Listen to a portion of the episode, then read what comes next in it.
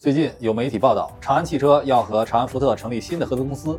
新的公司里呢，长安将拥有超过百分之七十的话语权。按官方的说法，新公司将从事主流品牌新能源乘用车供应业务，以及长安福特已投资的福特品牌车型的分销业务。联想起前一段福特电马将并入长安福特，以及福特中国的裁员，很多人就发出疑问：长安福特不行了吗？福特要退出中国了吗？今天老干部给大家来解释解释。首先呢，可以肯定的说，福特不会轻易的退出中国市场，但一定会做出很多改变。福特汽车 CEO 吉姆·法蒂前不久表示。开展投资更少、更精简、更专注、回报更高的业务。据说呢，法蒂四月份来中国和合资伙伴深度沟通，也迅速做出了不少决定。但上面的表述呢，还是可以理解为优化，而不是裁撤。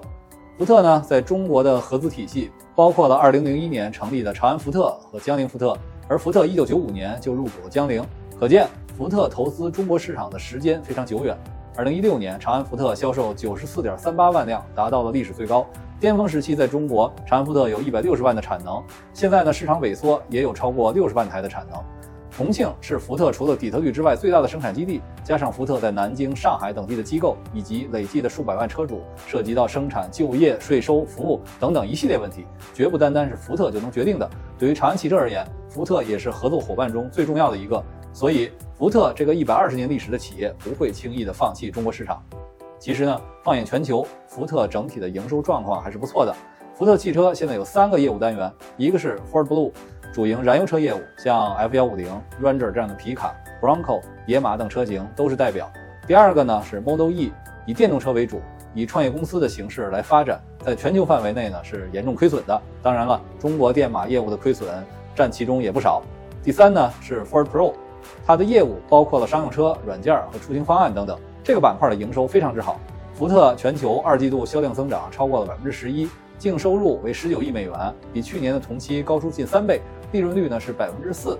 是上半年全美最畅销的汽车品牌。但是福特在中国的业务确实相对低迷一些，在长安福特这边呢，福克斯、福睿斯等低端的车型呢已经停产，有些遗憾，这需要呢在账目上进行计提亏损，这也是长安福特去年亏损的一方面原因。目前呢，长安福特的主力产品包括了像探险者、EVOS、蒙迪欧、锐际、锐界等车型，总体来说偏个性化，SUV 为主。还有一大部分呢是林肯。今年上半年呢推出了全新一代的航海家，这款车呢还将出口到美国，体现了福特对中国品质的认可。而江铃福特呢，看似不显山不露水，但是在一些领域是占有优势的，比如轻客的全顺就是细分市场的老大。该公司生产的车型呢，也将出口视为重要的增长点。包括呢，像 Ranger 皮卡以及硬派的 SUV Bronco 都将通过江铃福特生产销售，有点闷声发大财的意思。福特在新能源领域确实是差强人意，电马出现的问题很大程度上是因为福特过度高估了自身产品的实力。但并入长安福特之后呢，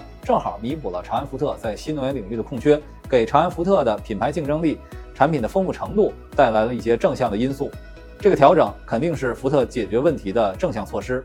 再从长安福特和长安新成立的这个公司来看，其实呢是一个新的长安福特的销售公司，而且会承载新的业务模式，给予了人们足够大的想象空间。长安在智能化、电动化领域的技术可以为长安福特赋能，显示了长安对合资公司的重视，也显示出福特在电动化转型上做出了正确和务实的选择。其实呢，现在大家都说老牌合资公司遇到了新问题。去年呢，合资股比放开，虽然有像华晨宝马这样外资占大头的情况，但是如今自主品牌份额走高，合资企业在中国的定位和价值都会发生变化，也需要重新的思考。长安福特应时而动，其实是一件好事儿，体现了福特对变局的把握。装睡的人永远叫不醒，早起可能痛苦一点，但迎接你的是新的一天。